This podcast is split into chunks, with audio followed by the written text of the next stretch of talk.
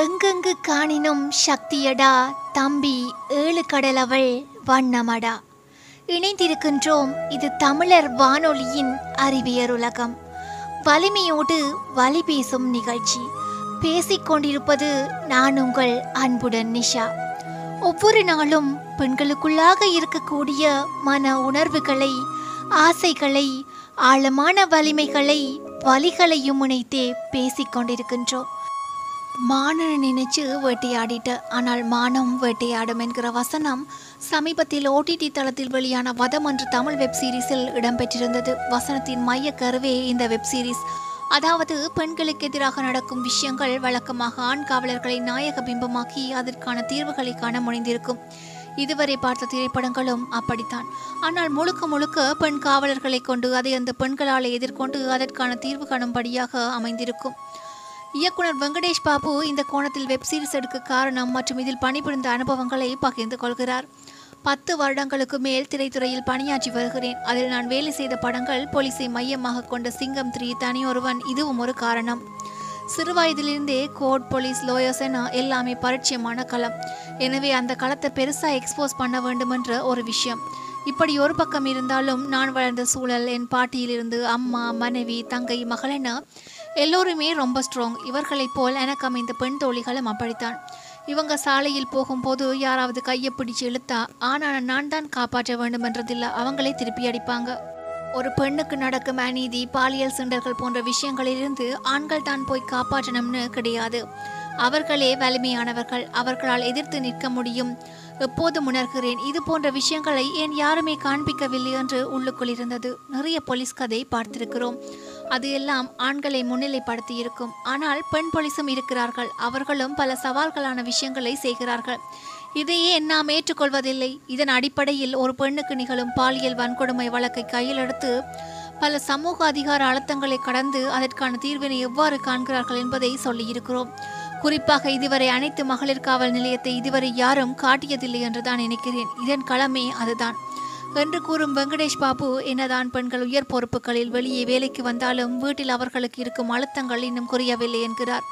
பொதுவாக ஆண்கள் வெளியே வேலைக்கு சென்றால் அங்கு மட்டும்தான் அவர்களுக்கான வேலை இருக்கிறது. ஆனால் ஒரு பெண் வேலைக்கு சென்றாலும் மறுபடியும் வீட்டுக்கு வந்து வழக்கமான வீட்டு வேலைகளை செய்பவர்களாக இருக்கிறார்கள். இன்று ஒரு சில வீடுகளில் வேலைகளை பகிர்ந்து கொள்வதாக இருந்தாலும் அது சொற்பமே. இந்த கதையிலும் இதை இணைத்திருப்பேன் என்கின்றார். வீட்டிலும் வேலை செய்து கொண்டு அடுத்து காவல் நிலையத்திலும் மேலிடம் அரசியல் போன்ற நிறைய அழுத்தங்களை சமாளித்து நியாயத்தை தட்டி கேட்க முடியாத சூழலையும் மீறி நல்லது செய்ய வேண்டும் என்று நான்கு பெண் காவலர்கள் கதாபாத்திரத்தை வடிவமைத்தோம். ஒரு வலிமையான விஷயத்தை பெண்தான் பண்ண வேண்டும் என்பதில் தெளிவாக இருந்தோம். என்று கூறும் வெங்கடேஷ் பாபு இந்த வெப் சீரிஸில் இடையிடையே சமகால அரசியலையும் தொட்டுள்ளார். தினமும் செய்தித்தாள்கள் படிக்கிறோம். நாட்டு நடப்புகள் எல்லாவற்றையும் கண்காணிக்கிறோம். ஒவ்வொரு கலைஞனும் கண்ணாடி மாதிரி தானே. நடக்கும் எல்லாவற்றையும் எவ்வளவு சுவாரஸ்யமாக யதார்த்தமாக பிரதிபலிக்க முடியும்னு கொஞ்சம் முயன்று பார்க்கிறேன். நிறைய விஷயங்கள் தொட்டிருந்தாலும் இந்த சமூகத்தில் பெண்கள் எதிர்கொள்ளும் விஷயங்களை முன்வைத்திருக்கிறோம். ஏனெனில் இங்கு ஒரு பெண் பாதிக்கப்பட்டு புகார் அளிக்க சென்றால் குற்றவாளியை விட்டு புகார் அளித்த பெண்ணை குற்றவாளியாக சித்தரிக்கும் சமூகத்தில் தான் வாழ்ந்து கொண்டிருக்கிறோம். நம் சிஸ்டமும் அவ்வாறு தானே இருக்கிறது. இது போன்ற வழக்குகளை கண்ணியத்தோடும் கரிசனத்தோடும் அணுக வேண்டுகோள் விடுக்கிறோம். என் அனுபவத்தில் நிறைய நல்ல போலீஸ் ஆபீசர்களையும் சந்தித்திருக்கிறேன். அவர்களை சுற்றி இருப்பவர்களும் அவ்வாறு இருக்க ஆசைப்படுகிறோம். இதில் இளமாறன் என்று ஒரு கதாபாத்திரத்தில் நடித்திருப்பவர் உண்மையிலேயே அசிஸ்டன்ட் கமிஷனராக உள்ளார் என் நெருங்கிய நண்பர். அவரிடம் கதை சொன்னபோது பிடித்து போக எனக்கு பல உதவிகள் செய்திருக்கிறார். இவர் மூலம் அனைத்து மகளிர் காவல் நிலையத்தில் இருக்கும் ஒரு பெண் இன்ஸ்பெக்டர் பயிற்சியும் அளித்தார். அவர் கொடுத்த பயிற்சியில் ஒரு நாள் ஷூட் முடிச்சிட்டு அடுத்த லொக்கேஷன் போயிட்டு இருந்தோம் அப்போது முன் இருக்கையில் ரமணி இன்ஸ்பெக்டர் கதாபாத்திரத்தில் அமர்ந்திருந்தார்.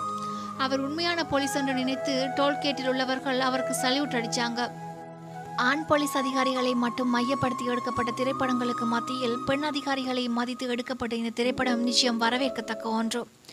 பெண்களுக்கு ஒரு பிரச்சனைன்னா ஆண்கள் தான் போகணும் இல்ல அவங்களே திருப்பி அடிப்பாங்கன்னு அவர் எங்களோட பகிர்ந்து கொண்ட விஷயம் எனக்கு ரொம்பவே பிடிச்சு போயிருந்துச்சு. பெண் போலீஸ் அதிகாரிகளும் நிச்சயம் போற்றப்பட வேண்டியவர்கள் தான் பதினேழு வயதில் திருமணம் இருபத்தி ரெண்டு வயதில் விவாகரத்து. ஒரு பெண் போலீஸ் அதிகாரியின் வாழ்க்கை பயணத்தை உங்களோடு பகிர்ந்து கொள்ளலாம் என்று நினைக்கிறேன்.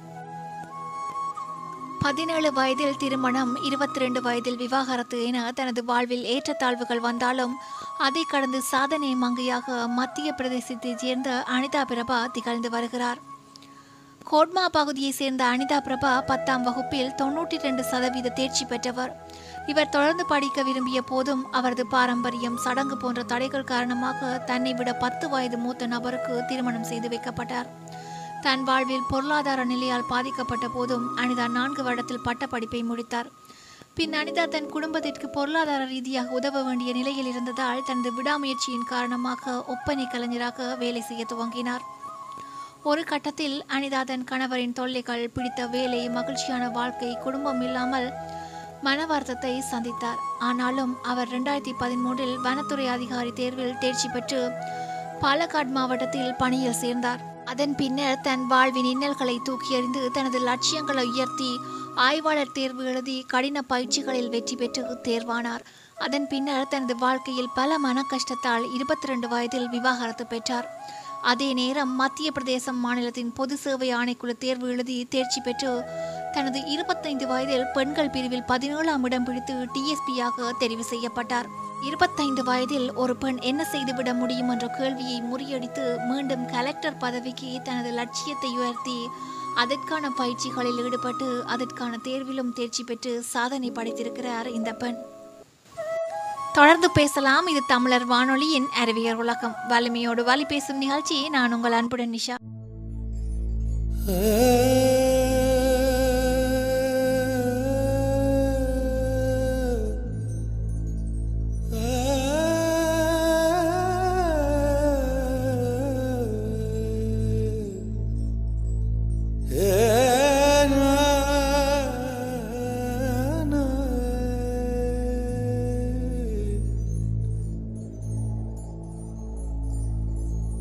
ஒரு பொய்யாவது சொல் கண்ணே.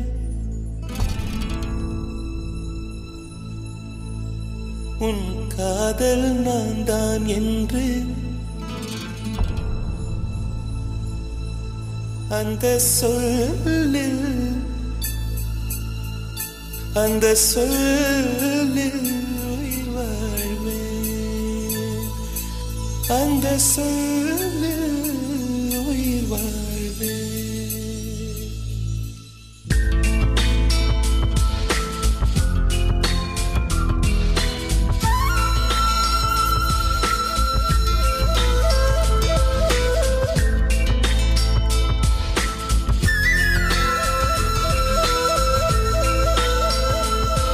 ஒரு பொய்யாவது சொல் கண்ணே உன் காதல் நான் தான் என்று அந்த சொல்லில் உயிர் வாழ்வு. ஒரு பொய்யாவது சொல் கண்ணே உன் காதல் நான் தான் என்று அந்த சொல்லில் உயிர் வாழ்வு. பூக்களின் உன்னால் சத்தம் அடிமௌனத்தில் உன்னால் யுத்தம் இதை தாங்குமா? என் நெஞ்சம் இது தாங்குமா? என் நெஞ்சம் பெண்மையும் மென்மையும் பக்கம் பக்கம் தான் ரொம்ப பக்கம் பக்கம் தான் பார்த்தால் ரெண்டும் வேறுதான். பாலுக்கும் கல்லுக்கும் வண்ணம் ஒன்றுதான். பார்க்கும் கண்கள் ஒன்றுதான். உண்டால் ரெண்டும் வேறுதான்.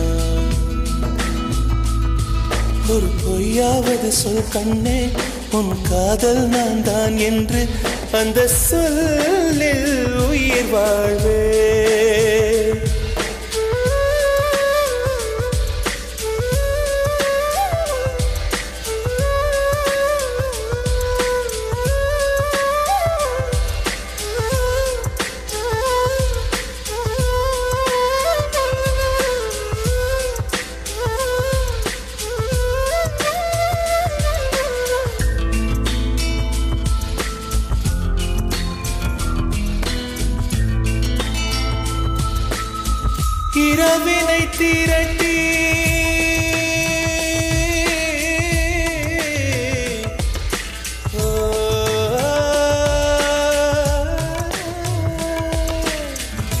இரவினை திரட்டி கண்மணியின் குழல் செய்தாரோ?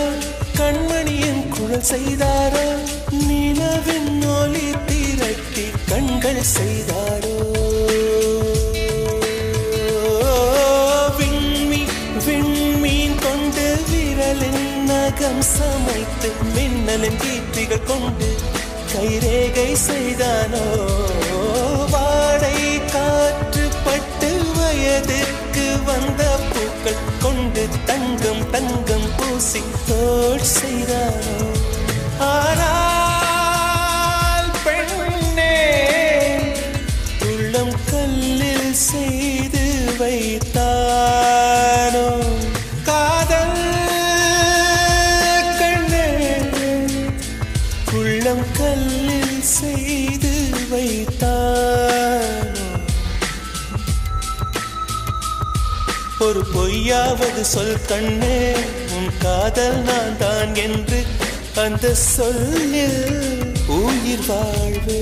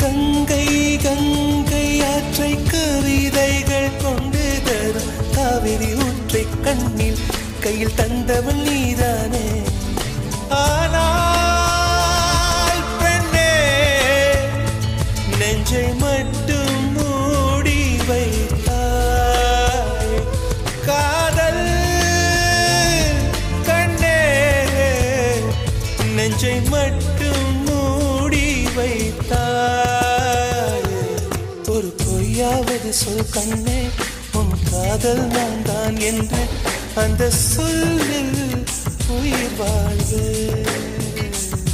ஒரு பொய்யாவது சொல் காதல் நான் தான் என்று அந்த சொல்லில் உயிர் வாழ்வு. அந்த ஒரு ஒரு ஒரு ஒரு சொல்லில் அந்த ஒரு ஒரு ஒரு ஒரு சொல்லில் நான் உயிர் வாழ் உயிர் வாழ்வேன் அந்த ஒரு சொல் அந்த ஒரு சொல். அந்த ஒரு சொல் அந்த ஒரு சொல். சொல்லில் அந்த சொல்லில் உயிர் வாழ்வேன் உயிர் வாழ்வேன் உயிர் வாழ்வேன். புதிதாய் ஒரு வானொலி உணர்வாய் ஒரு வானொலி தமிழர் வானொலி.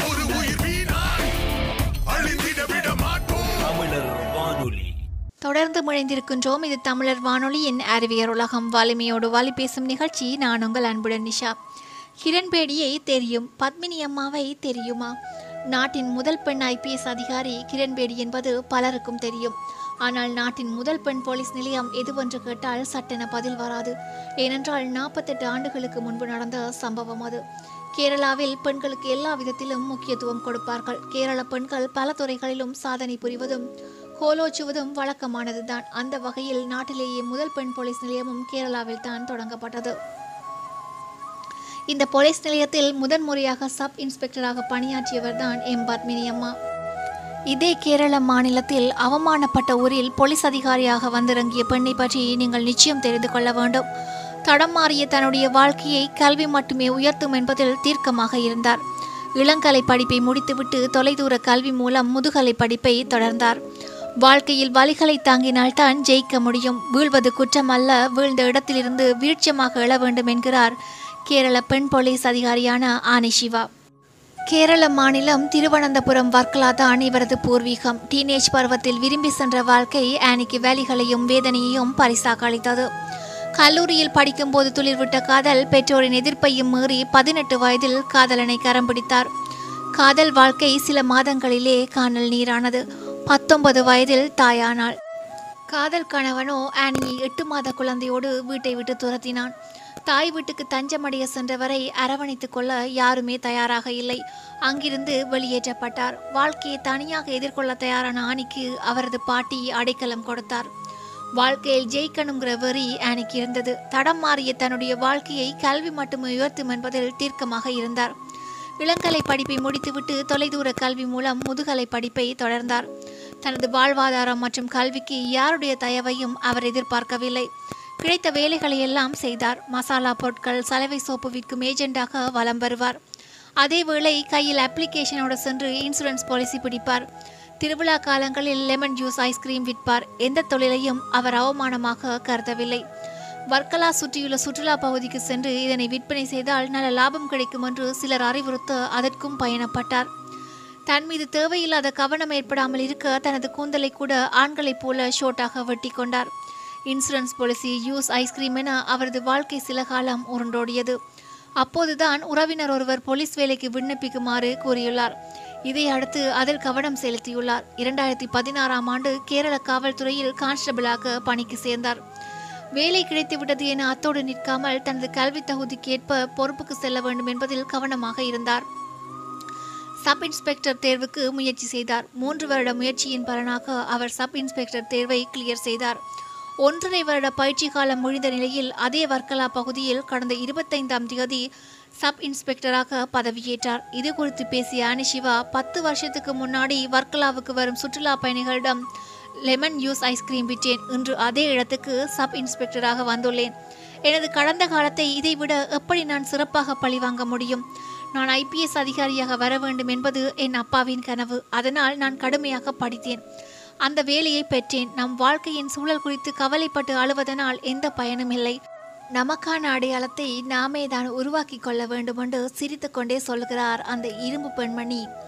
ஆனி சிவாவுக்கு இப்போது முப்பத்தி ஒரு வயதாகிறது. அந்த எட்டு மாத குழந்தைக்கு இப்போது பதிமூன்று வயது. தன் மகனுக்கு ஒரு நண்பனாக இருந்து வருகிறார். ஆனியின் வெற்றி கதை சாதிக்க துடிக்கும் பலருக்கு நம்பிக்கை அளிப்பதாக இருக்கும்.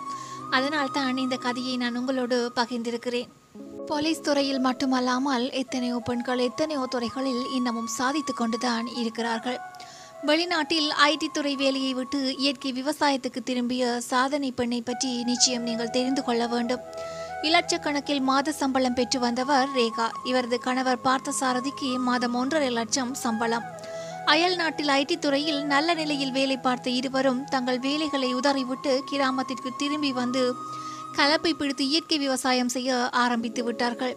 லட்சங்களில் சம்பளம் கிடைத்து வந்த ஐடி வேலையை உதறிவிட்டு இயற்கை விவசாயத்துக்கு திரும்பிய ரேகா இன்று பஞ்சாயத்து தலைவரும் ஆகியிருக்கிறார் டாக்டரின் பிள்ளைகள் டாக்டராக வேண்டுமென்றும் போலீஸ்காரரின் பிள்ளைகள் போலீஸாக வேண்டுமென்றே பலரும் விரும்புவார்கள். விவசாயி பிள்ளை மட்டும் விவசாயியாக வேண்டுமென்று விரும்புவதில்லை. காரணம் மாதந்தோறும் நிலையான சம்பளம் தரும் வருமானமாக அது அமைவதில்லை. தொடர்ந்து பேசலாம். இது தமிழர் வானொலியின் அறிவியர் உலகம். வலிமையோடு வலி பேசும் நிகழ்ச்சி. நான் உங்கள் அன்புடன் நிஷா.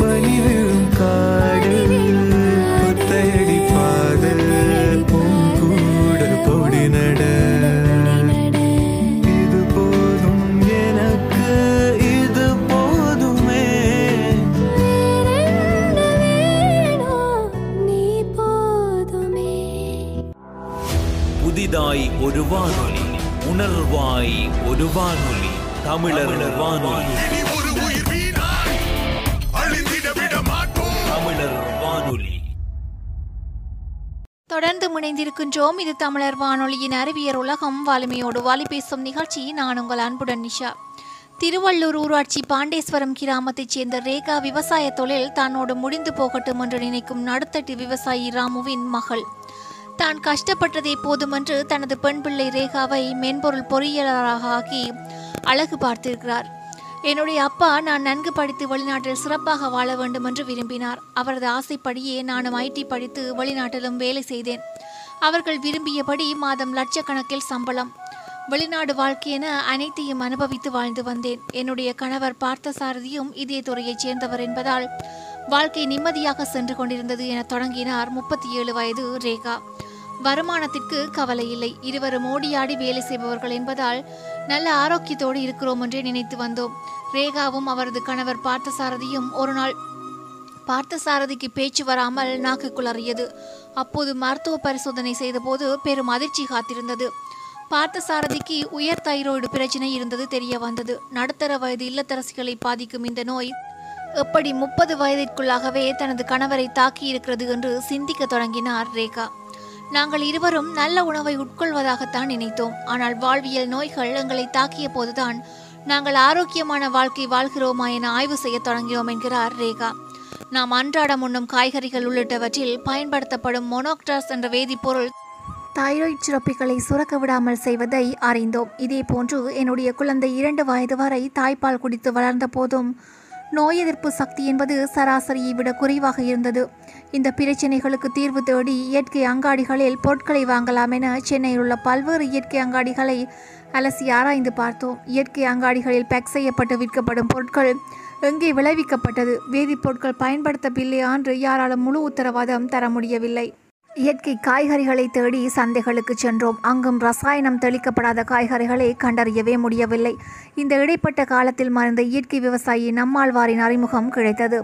அவர் ஒருமுறை எங்கள் நிலத்தில் நாங்கள் என்ன செய்கிறோம் என்ற கேள்வியை எழுப்பினார். அந்த கேள்வி எங்களது அறிவு கண்ணை திறந்தது. வெளியிடங்களில் ரசாயன தெளிப்பு இல்லாத உணவுப் பொருட்களை தேடும் சமயத்தில் நாங்கள் ஏன் அதை செய்யக்கூடாது என்று முடிவெடுத்தோம். இயற்கை விவசாயத்தை தொடங்கலாம் என்று முடிவெடுத்த பின்னர் முதலில் என் கணவர் பணியை விட்டுவிட்டு விவசாயம் செய்ய தொடங்கினார். பல ஆண்டுகளாக பயன்படுத்தப்படாமல் இருந்த நிலத்தில் முதலில் கீரை விதைத்து விவசாயத்தை தொடங்கினோம்.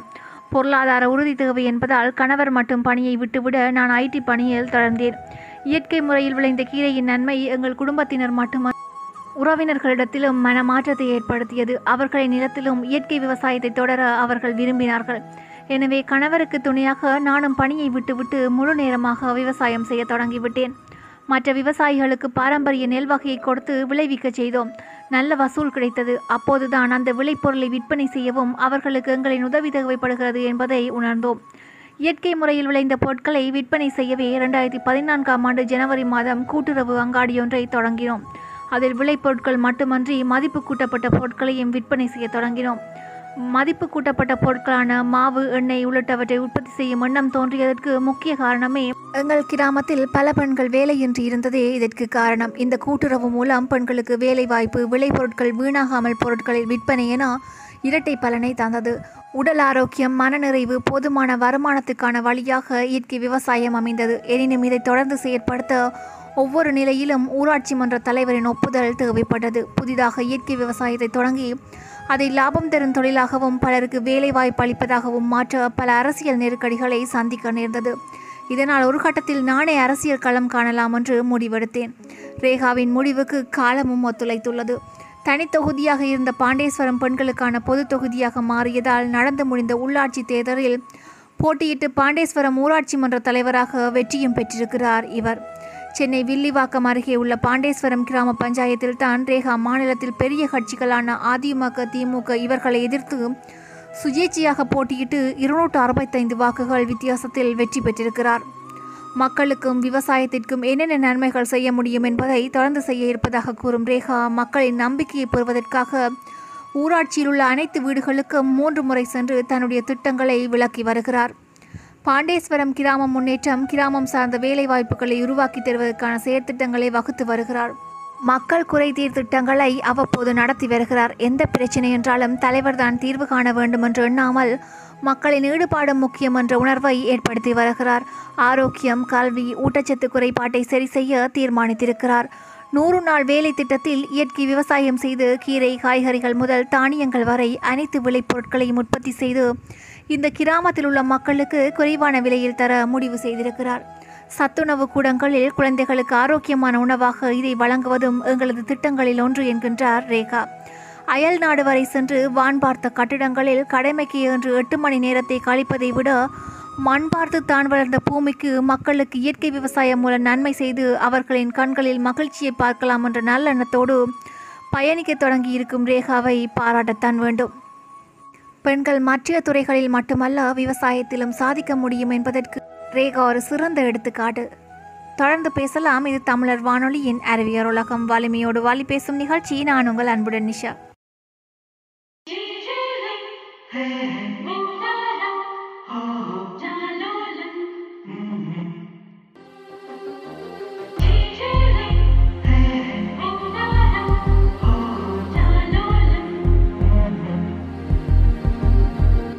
அழகு குட்டி செல்லம் உன்னை அள்ளி தூக்கும் போது உன் பிஞ்சு விரல்கள் மோதி நான் நெஞ்சம் உடைந்து போனேன். ஆளை கடத்தி போகும் உன் கண்ண குழியின் சிரிப்பில் விரும்பி மாட்டிக்கொண்டேன். நான் திரும்பி போக மாட்டேன்.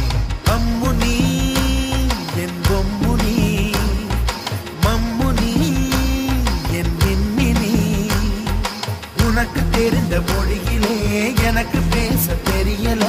எனக்கு தெரிந்த பாஷை பேச உனக்கு தெரியவில்லை.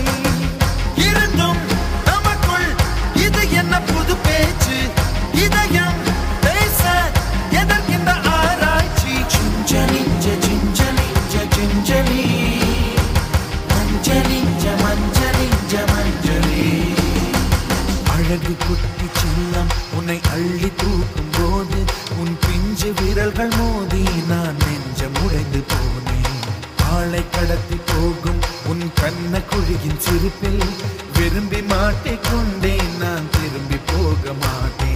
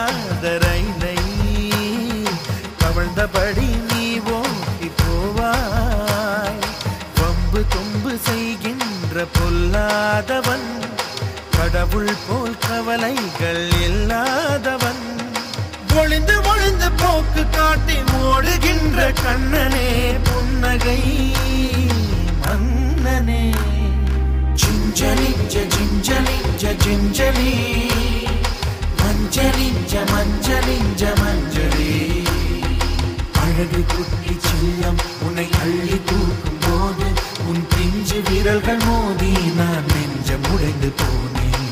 ஆளை கடத்தி போகும் உன் கண்ண குழியின் சிரிப்பில்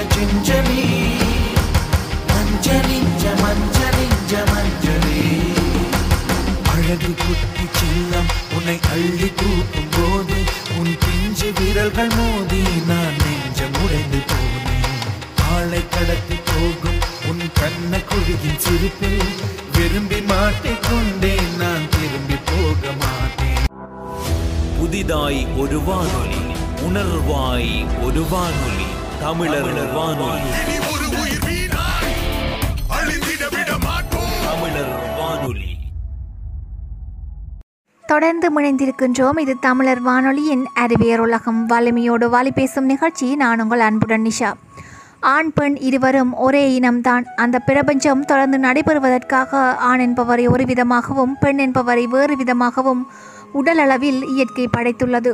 முழுமை என்று வருகிற போது ஆண் பெண் இருவருக்கும் முழுமை என்பது ஒன்றாகத்தான் இருக்க முடியும். வேறு வேறாக இருக்க முடியாது என்பது என் கருத்து. உதாரணமாக பசி என்பது ஆண் என்பவருக்கு ஒன்றுதான் பெண் என்பவருக்கும் ஒன்றுதான். இன்றைய கால கல்வி முறையில் அல்லது வேலைவாய்ப்பு என்று எல்லா விதத்திலும் பெரும்பாலும் ஆணுக்கு நிகர் பெண்மணிகள் சமமாகவே செயற்படுகிறார்கள். ஒரு பெண் அப்பொழுது முழுமையடைகிறாள் என்ற கேள்வியை பார்க்கும்போது பழைய பாக்யராஜ் அவர்களின் படம் ஒன்று ஞாபகத்திற்கு வருகிறது. பெண் அப்பொழுது முழுமையடைகிறாள் என்று அந்த திரைப்படத்தில் ஒரு கேள்வி வரும். பெண்ணின் பருவத்தை வைத்து மேலும் அந்த பெண்ணுக்கு ஏற்படும் பந்தங்களை வைத்து கால் அரை முக்கால் முழுமை என்று விவரித்திருப்பார்கள் அந்த திரைப்படத்தில். தற்சமயங்களில் நான் திரைப்படங்கள் பெரும்பாலும் பார்ப்பதில்லை. முன் பார்த்திருக்கிறேன். தொலைக்காட்சி பட்டியில் தான் பார்த்ததாய் ஞாபகம். ஆண் பெண் இருவருக்கும் முழுமை என்பது ஒன்றுமில்லாத வெறுமையே முழுமை. ஆண் பெண் இருவரும் திருமணம் என்ற பந்தத்தில் இணைவது அல்லது காதலில் இணைவது எதன் காரணமாக என்றால் அன்பு என்ற காரணமாக. திருமணமானவர்களோ அல்லது தனித்து வாழ்பவர்களோ ஒன்று அவர்கள் மேல் பிறர் அன்பு செலுத்த வேண்டும். அல்லது அவர்கள் பிறர் மீது அன்பு செலுத்த வேண்டும். இரண்டுமே நடைபெறாத போது மனிதன் பைத்தியமாகி விடுகிறான். அன்பு இங்கே ஒரு கட்டாய தேவையாக இருக்கிறது. உலகத்தில் உள்ள பலதரப்பட்ட சமூக வலைத்தளங்களில் எல்லோருக்கும் தங்களை பலரும் பின்தொடர வேண்டும் என்ற வேட்கை இருக்கிறது. உலகத்தில் உள்ள அனைவரையும் தங்களுடைய நண்பர்களாக மாற்றிவிட வேண்டும் என்ற ஆவல் இருக்கிறது. அடிப்படை காரணம் அன்புதான். அடிப்படையில் அன்பு எல்லை இல்லாதது. உலகத்தில் உள்ள எத்தனை உறவுகள் இருந்தாலும் அல்லது நண்பர்களை பலரை இணைத்து கொண்டாலும் இது ஒருபோதும் முழுமையடையப் போவதில்லை. நாளைக்கு உலகத்தில் புதிதாக பிறக்கப் போகும் குழந்தைக்கு உங்கள் இதயத்தில் இடம் இருக்காதா என்ன? பெரும்பாலும் உலகத்தில் உள்ள அனைவரும் வாழ்க்கையை முழுமை செய்வதற்காகவே இந்த மூன்று அவாவை வாழ்க்கையில் பிரதானமாக கொள்கிறார்கள். அறிவு வேட்கை பண வேட்கை அன்பு வேட்கை. ஆனால் உன்னிப்பாக கவனித்தோமானால் ஓரளவுக்கு அவர்கள் திறமையால் மேலே கூறிய மூன்றையுமோ அல்லது தமது திறமைகள் மூலமாக அவர்களால் எவ்வளவு சேகரிக்க முடியுமோ அவ்வளவை வாழ்க்கையில் சேகரித்த பின்னரும் அவர்கள் வாழ்க்கையில் எவ்வளவு கோபம் பொறாமை காழ்ப்புணர்ச்சி கவலை சோகம் அமைதியின்மை போன்ற பிறவற்றை உடமையாக கொண்டுள்ளார்கள். யாருக்கும் அஞ்சா எதற்கும் அஞ்சா தன்மானம் காக்க யாரிடமும் கெஞ்சா தியாகச் சுடரெனும் வெத்து பட்டம் வேண்டா உண்மை உரைக்க இவர் அனுமதி வேண்டா உன் காலடி தடம் பதிக்கவா புதுமைகள் பல புகுத்தவா சாதனை செய்ய பிறந்தவளே சரித்திரம் போற்றிய காரிகை நீயே அறியாம இருளை விளக்கிடவே புரட்சி பெண்ணே புயலாய் நீயும் கிளம்பி வா. பாரதி போற்றிய புதுமை பெண்ணே எம் தேசம் போற்றும் தமிழ் பெண்ணே. எழுவாய் பெண்ணே புதியவை மலர பழையவை பாதுகாக்க எழுவாய் பெண்ணே. கைவிலங்கு உடைத்து கைமணம் பரப்பிட உன் கைகளின் வலிமையை உலக அறியட்டும் வா பெண்ணே. துணிவுகளின் அகராதினி துயரங்களின் ஆறுதல் நீ உன் கண்ணீரின் ரணம் சிந்தியலால் பூமி தாயின் தேகம் சுடுகிறது. வலியும் கண்ணீரை துளைத்திடு வீறு கொண்டு தொடர்ந்திடு. சாதனைகளின் வடிவங்கள் சுமந்தவள் நீ.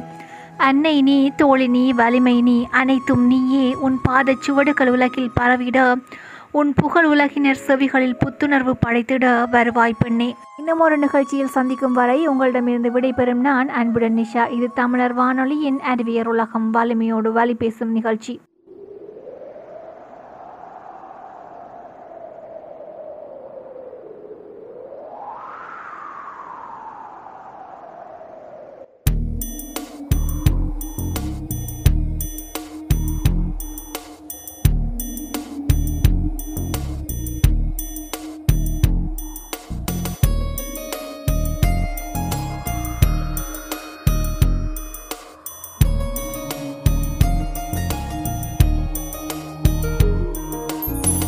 காற்றே என் செல்வந்தாய் மெதுவாக கதவு திறந்தாய். காற்றே உன் பேரை கேட்டேன் காதல் என்ற நேற்று நீ எங்கே இருந்தாய் காற்றே நீ சொல்வாய் என்றேன். சுவாசத்தில் இருந்ததாக சொல்லி சென்றாய். வரும் காற்றே துள்ளி வரும் காற்றே தாய்மொழி பேசு.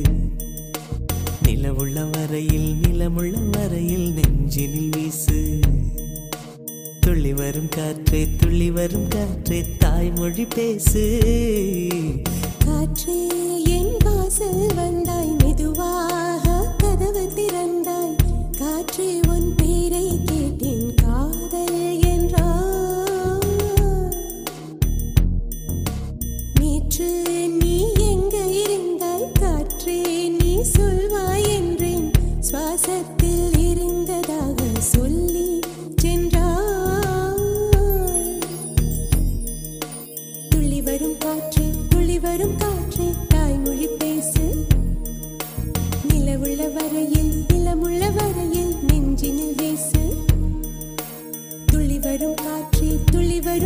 You.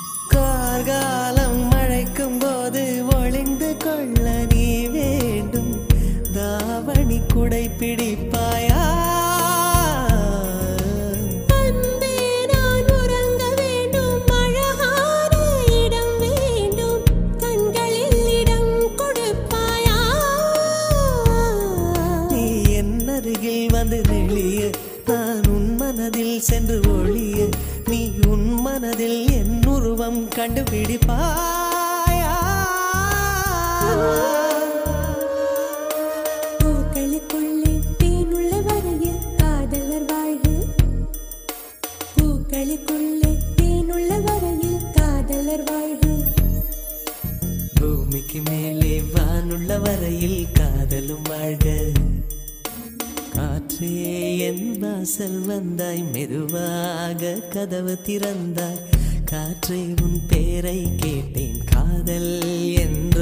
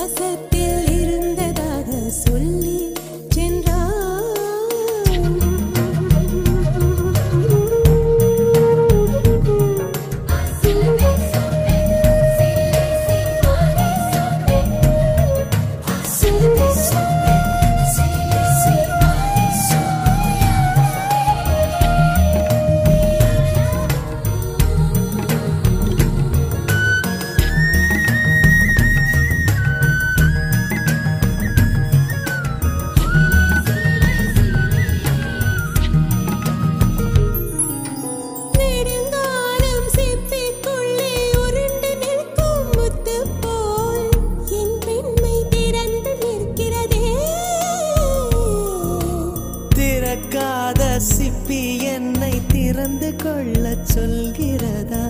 என் நெஞ்சம் மறண்டு நிற்கிறதே.